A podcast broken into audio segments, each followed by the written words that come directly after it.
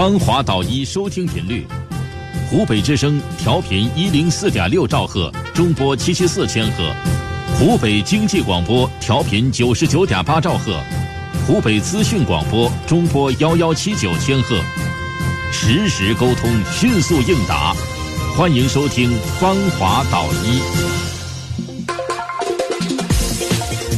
本节目由国家一级营养师、国家二级心理咨询师、NSAC 中医师、原湖北省药膳食疗研究会理事、湖北营养学会会员、百度百科学术委员会委员方华主持。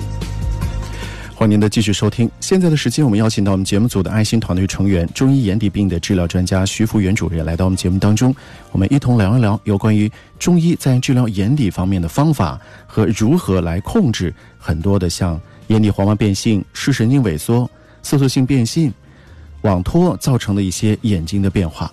徐哲你好，方华老师你好，听众朋友大家好。嗯，每个医生都有特长。啊，我们在节目当中请到的医生，确实不是说所有的病都要去看的。我们既然把某一个专业的方向的医生请到节目当中来，我们就是要解决某一个方向的单项问题。所以，如果您是眼睛前面的情况，你比如说干眼症啊、结膜炎、角膜炎这样的问题也非常多，我们不回答啊，我们只回答比较严重的眼底的方面的问题。啊，像前面的那种干眼症，天天很多啊，这种这种患者，无论是老年人。年轻人开车的人都很多啊，但是我们主要回答的比较重一点的这种眼底病，而且说实话，像这样的眼底的比较重的疾病的，他吃药的时间也会比较长，去医院的情况也会比较多。其实很多眼病都是这样啊，比如说青光眼，可以说是个终身疾病，靠药物来控制眼压，那但是他的那个眼药水呢，可能就是可以自己到药店去买的，对对吧？但是我们治疗眼底方面的这个中药。能够自己到药店去买吗？能够自己就是按照原来医生开的方子自己去抓吗？中药呢，它有一个特点，因为它很灵活性的用药。嗯，它就根据患者的不同的病情类型，嗯，以及病理的变化，嗯啊的不同，所以呢，它的开出来的配方都是不一样的。嗯，特别对最近一段时间。有很多这些外地的朋友啊，像那些呃恩施啦、宜昌啦，他因为他路途比较遥远，他很想呢说：“哎呀，我给告诉你我是什么眼病，就帮我配点药寄给我。”这个呢不是说寄药啊就能够解决问题。这个其实能够理解啊，就是本身眼睛不太好，出门不方便，复诊呢确实有点难度。但是但是呢，我们医生呢，只要是治病为目的。嗯，既然要治病，那我们追求的就是效果。所以在治疗的过程当中，您的意思就是还是要复诊，不是要了解了解一下您的情况。你首先要到医院来看，就是复诊呢。哎，要面诊。比如说面，为什么要面诊？因为你不同的病情，它的配药是不一样的。嗯，就像呃相亲一样啊，你拿个相片去相亲，跟你。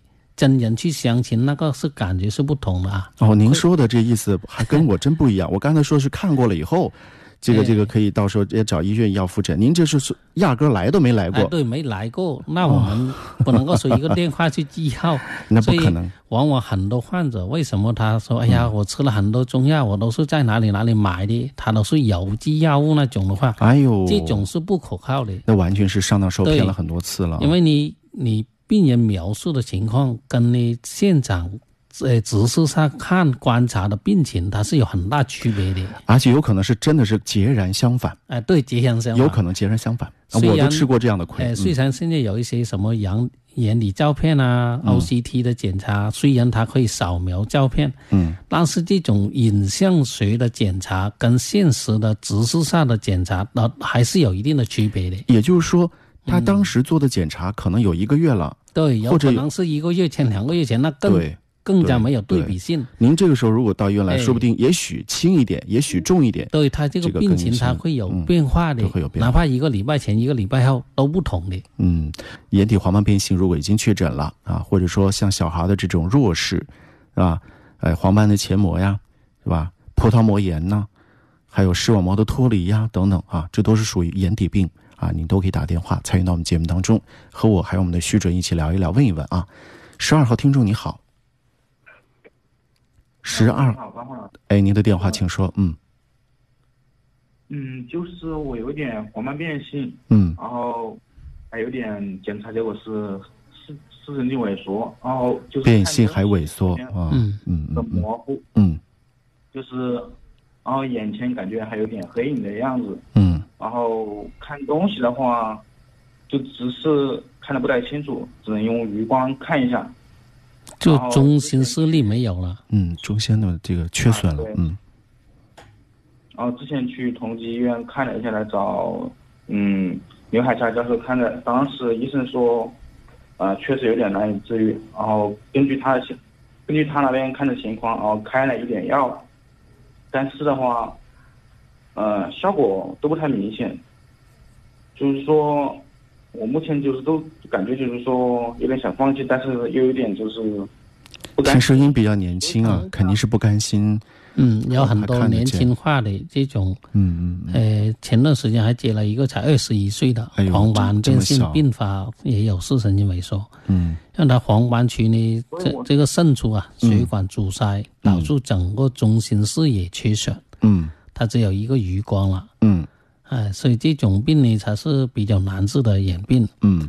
目前西医方面也没有什么的有效的用药方法。嗯，这个呢用中药呢可能会改善一些周边的视力的这个的清晰度，嗯。呃，把余光的视力呃稳住，不让它再发展。这个呢可以考虑用一些中医治疗。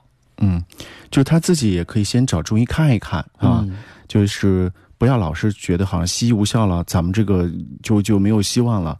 要树立信心啊！中药在其实，在治疗这个眼底方面是有很大的这个效果的，因为有的时候我们只是头痛一头，脚痛一脚，就是对着眼睛弄，好像没有怎么效果。但是把身体调理一下的话，哎，说不定有很大的变化。因为中医讲的是肝开窍于目，他把嗯剩余的视力稳住，嗯起码他还能够看路啊，生活自理啊，也许他生活质量还能保住嗯，啊，好过完全失明。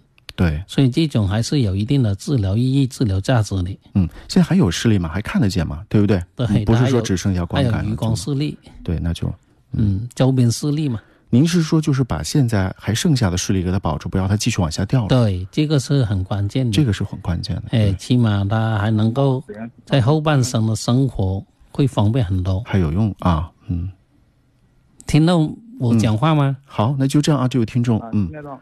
好，我们请进十十三号听众，你好，哎，东华老师你好，嗯，请说，哎徐哎徐子燕你好，啊，你好，请讲。哦呃你好，是这样的，我是你们这个节目的一个忠实听众，嗯。就是说的话呢，我之前呢有这个黄斑变性，我是去年十一月份的时候啊，到那个找徐子燕去看的，嗯。吃了两个月的中药的话呢，现在我的眼睛就是好了很多，嗯。就是这个眼睛的话呢，它也不痛了，嗯看东西的话呢也比以前就是说呃比较清楚了。嗯，我就想问一下，现在就过 快过年了嘛，我就想问一下，还要不要再开点药物来，呃，巩固治疗一下，或者说，呃，还有什么要注意的？他现在这个看的怎么？现在情况原来是个什么病呢？是眼底黄斑变性吗？还是哦，对，黄斑变性的嗯是多少度？当时眼睛剩下多少度的视力了？那现在哦，的话嗯，呢是是零点五，哎，左眼是零点五吧，哦右眼右眼是嗯零点六。现在你恢复了，你最好进一步检查一下，呃，做个 OCT 检查。如果它已经完全，呃，是肝水的结构清晰了，没有水肿渗出了，那就可以停药。如果呃它还有一点轻微的这个呃水肿啊或者渗出的话，还是进一步再用一点药巩固一下。这个你还是要查一下才能够确定这个需不需要用药，嗯，嗯 要复查一下。哦这样子是吧？因为我如果完全好，嗯有的人他可能吸收好，可能一两个月就嗯，不用再继续吃了。对，有一些他吃了感觉就蛮好了，嗯，哎，也可能也不太想吃药了，但是你还是要检查一下安全一点。嗯就是在这个节日期间啊，就是回家了以后聚会以后，包括长途旅行啊，这些我们应该不要注意一下？对，嗯特别春节期间，这个、呃亲戚朋友啊那聚会啊，嗯。比较多，聚餐比较多，嗯。那个饮食上肯定不能够喝酒。嗯，第二个，那些油炸、烧烤、酸辣的东西还是少吃。刺激一点的东西还是嗯。也对眼睛好，尤其是那个比较冲眼睛的啊，像洋葱啊、蒜啊之类的东西啊，比如像煮火锅的时候可能会经常放到大蒜之类的啊，嗯，大家还是尽量的避免一些，免得这些对眼睛，我们好不容易治好了的、调整好了的，是不是又发了啊？欢迎您的继续收听和参与。问一下徐主任，这个天气寒冷的时候，对我们眼病患者来讲，是不是也不是特别好？呃，有一定的影响，嗯。因为毕竟呢，它这个呃会导致血管收缩，嗯。血管收缩一个呢，容特别是上年纪的眼压，呃容易升高啊，或者引起那个血压升高啊，嗯。它都会导致并发眼病的发生。嗯。特别本身是眼底不好的，比如说高血压性的眼底病变，或者有这个黄斑变性，或者有视神经萎缩的话，嗯。那就更加要呃注意保暖，防寒保暖。我昨天看到一本书啊，昨天看到一本书上介绍，就是其实它是介绍颈椎病的，当然提到一个问题，就是有一部分的患者他的颈椎病可能会造成眼睛的问题，就是眼睛发黑，甚至会影响到眼睛的视力的变化，要导致供血不足就会有影响。还真有影响啊。对，嗯 因为它这个原理都是要靠这个供血的嘛，嗯所以呢，像这种应急因素也一定要注意，特别是寒冷感冒，嗯有一些患者一感冒之后，哎，那那个那个黄斑区啊就会出现变化。嗯，所以讲道理，有的时候真的。眼科的问题不是说真的就只在眼睛上面，它还真有可能是别的一些地方出了情况。你比如说脑子里面啊出现了脑梗、腔梗，您说它仅仅是一个中风的问题吗？是脑血管的问题吗？神经系统的问题吗？实际它跟眼睛有关的啊。你包括颈椎病也是一样的，大部分的很多中老年人都有这个问题，对吧？但是大部分中老年人的眼睛也不好，是不是这个这个真的之间有一些关系，有些关联？它是生老病死是一个自然规律，嗯，它会有一些人呢，就有一部分的人群，它退化。了，血管呢都会出现硬化。嗯。啊或者阻塞，嗯。这种的情况呢都会导致呃疾病的发生，嗯。不管是眼病啊、脑部的疾病啊，嗯。包括心脑血管病啊，它都是有联系的。嗯。嗯。所以我们看到很多的这个眼底的血管硬化的话，嗯。很多患者他同时都有这种心脑血管的疾病，嗯。所以它都是相通的。嗯昨天问到一个听众，有一个听众打电话说了，他到医院里面去，为了治疗这个黄斑变性啊，打了周汤康打了六针，现在武昌的有一家医院啊，要他去做这个光动力，嗯，他已经做了，发现视力还比以前差一些了。因为呢，这个光动力呢，它虽然可以，诶，阻止这个新生血管的增生，就黄斑的新生血管，嗯。就黄斑前膜，嗯。但是呢，它同时可以对黄斑区的细胞损害，嗯。像那种，呃，视感细胞、视锥细胞以及这个感光层的细胞，嗯。会有一定的损伤。嗯。所以有一些做完这个光动力之后呢，它就会视力下降，嗯，这就是它的并发症。嗯其实每个人的情况不一样啊。如果大家有什么问题，也可以在节目之外找一下我们节目组爱心团队啊，中医眼底病的医生徐福元主任，他的办公电话呢是零二七八二三二二零二八零二七八二三二二零二八啊，不少眼病患者呢，他这个记东西比较慢啊，您在慢慢的记一下啊，我再说一遍，零二七八二三二二零二八。嗯，其实说到这个眼底病，世界很多人也提到过啊，世界性难题啊，甚至会有的说是绝症，对不对？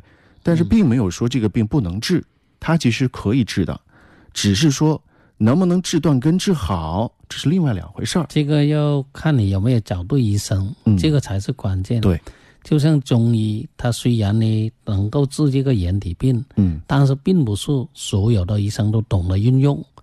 哎，所以为什么有很多像北京的、上海的、广州的，对。有一些患者都要跑来找到我们来看病，嗯。就是他，因为他当地虽然也有中医，但是他当地的中医的中医师的治疗经验、用药心得，嗯，跟我们的可能就有区别了。是是这样的，就是我看过中医，我看过中医，并不代表你找的是好医生啊。他在当地找的，呃，如果用对了药，用对了配方，嗯也许有一定的效果；嗯如果没有用对，可能他也没有效果。所以呢，这个呢，找对医生，用对配方，用对药物那才有用的。呃，也不能说用用这个对和错也不好这样去评估啊。你看，好多都是书本上来的知识，你说他用的对不对呢？他是对的，但是有没有效果呢？可能效果不明显。有的时候，这个中医和西医不一样的就在于，它其实是一个经验医学。因为徐主任呢，他祖上从爷爷那一辈儿。爸爸这边到你这儿已经是第三代了。这个是要有呃用药经验、治疗心得，一直慢慢积累下来的。这个要有积累，嗯，不是说突然就懂了运用的。这个漫长的积累，才懂得对各种类型的呃情况的用用药，它都是不同的。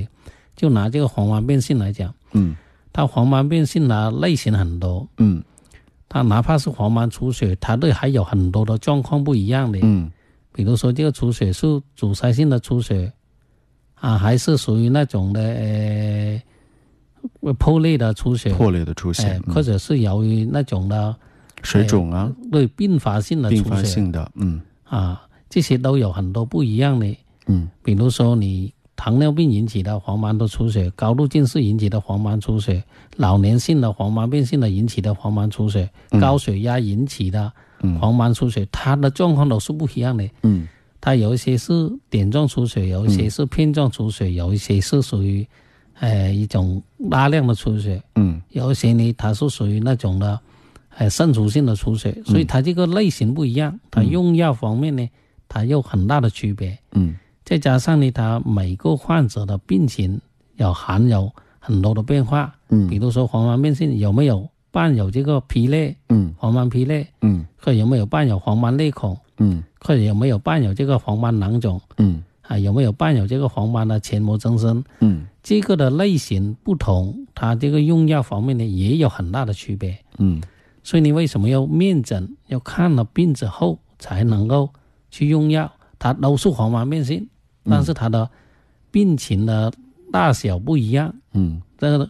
比如说这个黄斑水肿，那水肿程度不同，嗯，它用药的用量、配方它也有区别，嗯，还有患者的体质，啊，比如说他是热性体质、热性体质、寒性体质、阴虚体质或者哎这个阳虚体质，它这个的用药呢，它的配方上面呢都是有调整，对，哎，所以呢一定要面诊，首先要面诊，辨病跟辨证。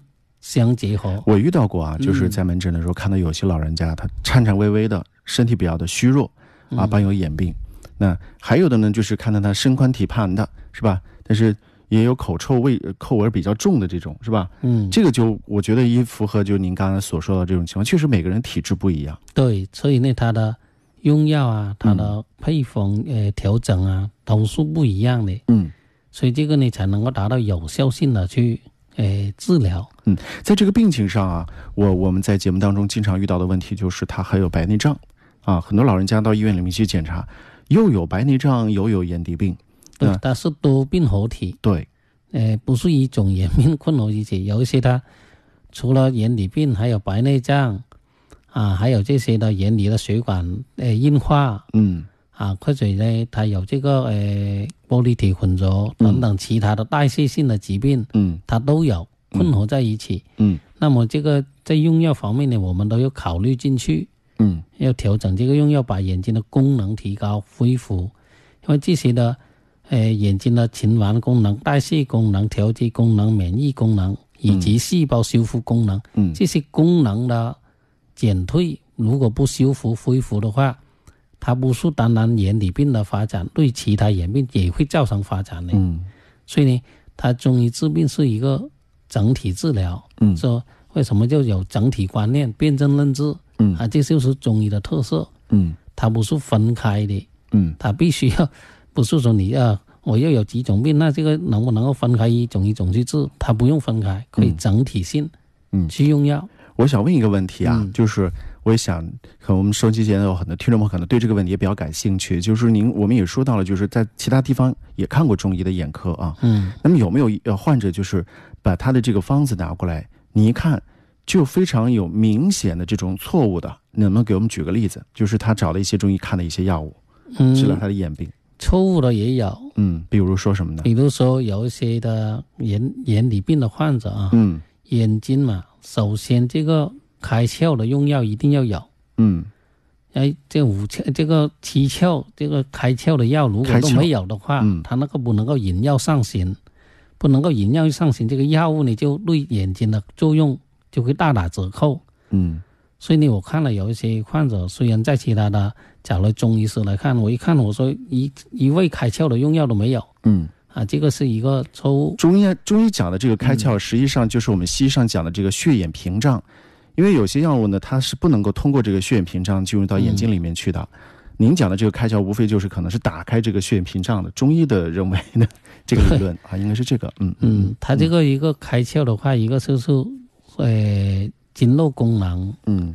啊，这个气血功能，嗯还有这个呢呃脏腑功能，嗯。这些功能的用药一个作为一个组合，啊，有些有些哪些药是开窍的呢？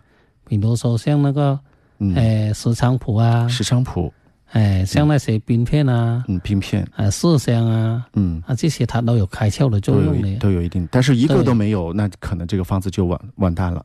对它的一点的药引都没有，那就不能怎么能够把药引药上行？人家起码嗯。要引到眼睛去。哦，那就只能在外外面转，就是不中能医有个引药归经嘛，引药归经，对对呀对，嗯。啊，所以你 你连药引都没有，那个药都都不不往那个方向走，嗯，那怎么能够哎到达那个部位去治病呢？那就吃的肚子排下排出去了，嗯嗯嗯，所以这个呢，这是非常明显的问哎，题。用药呢是有一个技巧，还有别的什么样的一些奇葩的事情发生呢？嗯，有。还有呢？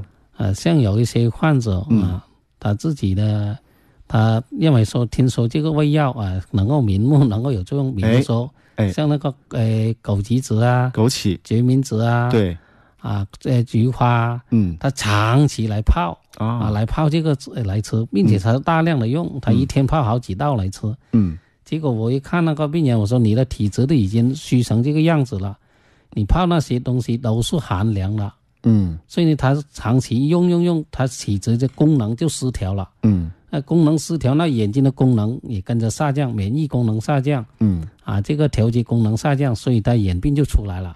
嗯，所以不是说你 听说哪一味药，菊花是寒凉的，嗯那个枸杞应该不是属于寒凉的啊。枸杞是性平的，但是它配着寒凉，它就变寒凉。哦，配在一起煮哎，对，它还有这个。决明子也是寒凉的嘛。嗯嗯嗯所以你这个配药，你单纯用这两三味药的话，它会这个体质越吃越寒，越吃越寒，它就嗯失调了，嗯，就脏腑功能就失调了。这个就是我以前说啊，总总是图哎方便、啊，图方便。还有就是可能你认为的，呃，这个这个有效果啊，听到别人说有效果就拿来用。对，实际上这些非常简单的入门级的东西是不能治疗非常严重的疾病的。你对付一下什么眼睛干涩呀、畏光流泪啊，可能有一点作用。对那种体质热的啊啊，比较他体质很热的，哎对呀，这种呃引起发炎的肝阳上亢哎引起来的啊。对，像那种眼睛 结膜炎啊，嗯它呃偶尔用一下可能会有一定的作用，嗯但是你对治眼底病长期用这些药的话，那是起不但没有作用，嗯可能还起到反作用。嗯嗯，所以大家有的时候可以在医院里面把它确诊了以后啊，把这个相关的结果拿给您看一下。包括我们很多的听众，如果有有有条件找找徐主任的话呢，也可以免费的检查一下啊，看看您的现在的情况如何。其实这个眼底病它的确诊难不难？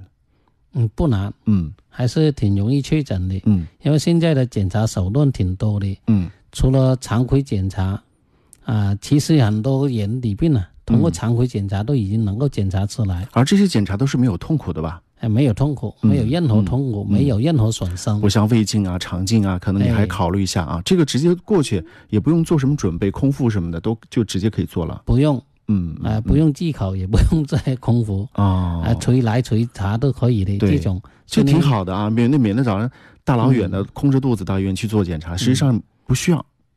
一般呢，他嗯通常啊，嗯如果是有经验的医生，嗯他不用散瞳也可以查到。不用散瞳都可以。对啊，如果是呃经验不是很足，或者他懒得呃这么仔细看，他是一般他情况下去散瞳。嗯，其实散瞳呢，它对眼睛还是有一定的损害的。对对，散瞳那个药水用了以后，过很久很久都看不见散见。瞳之后呢，一个呢，它强光刺激；嗯第二个呢，它由于散瞳之后，这个防水循环呢会受到一定的障碍，啊，就很容易并发到这个眼压升高啊，对眼底造成影响啊。对，所以呢，有一些散瞳之后，他就觉得眼睛不舒服，或者视力有所下降，嗯啊，就是我最近也遇到到很多这种不明原因的眼睛的这个眼压比较高的患者，但是又不知道什么原因，又不能算是这个青光眼，它总是二十、二十一、二十二。